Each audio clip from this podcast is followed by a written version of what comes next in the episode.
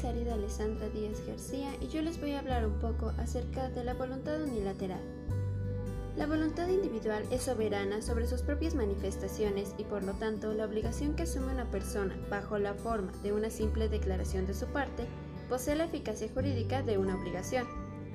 De esta voluntad se desprenden dos cosas. En primer lugar está el acto dispositivo a título gratuito, que es cuando una persona en vida transmite a otra bienes corpóreos o valores por la entrega de los mismos sin esperar la conformidad del beneficiario ni contraprestación alguna. Es irrevocable el acto dispositivo a título gratuito una vez ejecutado.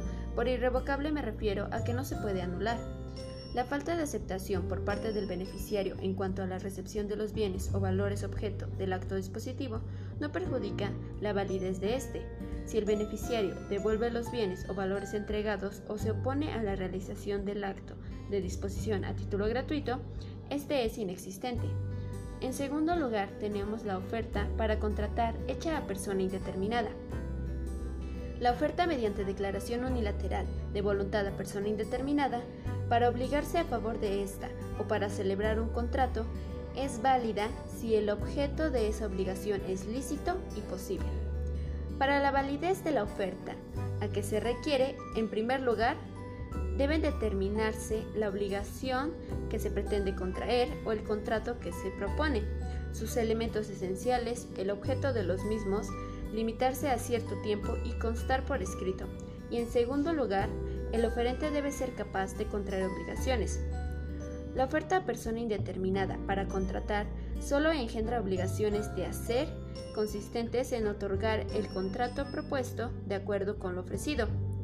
Si quien acepta la oferta a persona indeterminada es capaz de obligarse y reúne los requisitos necesarios para cumplir la prestación objeto de aquella, podrá exigir que se otorgue el contrato propuesto o que se cumpla con la obligación ofrecida.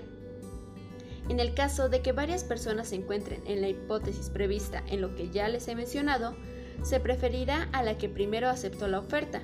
Si son dos o más los que al mismo tiempo aceptaron, el oferente elegirá entre ellos a la persona con la que celebrará el contrato. El hecho de ofrecer al público un bien en determinado precio obliga al oferente a sostener la oferta. Quien ofrezca públicamente adquirir un bien en un valor cierto, sea en dinero o en otra especie, queda obligado a cumplir su oferta. Bueno, eso es todo de, de mi parte, espero les haya gustado.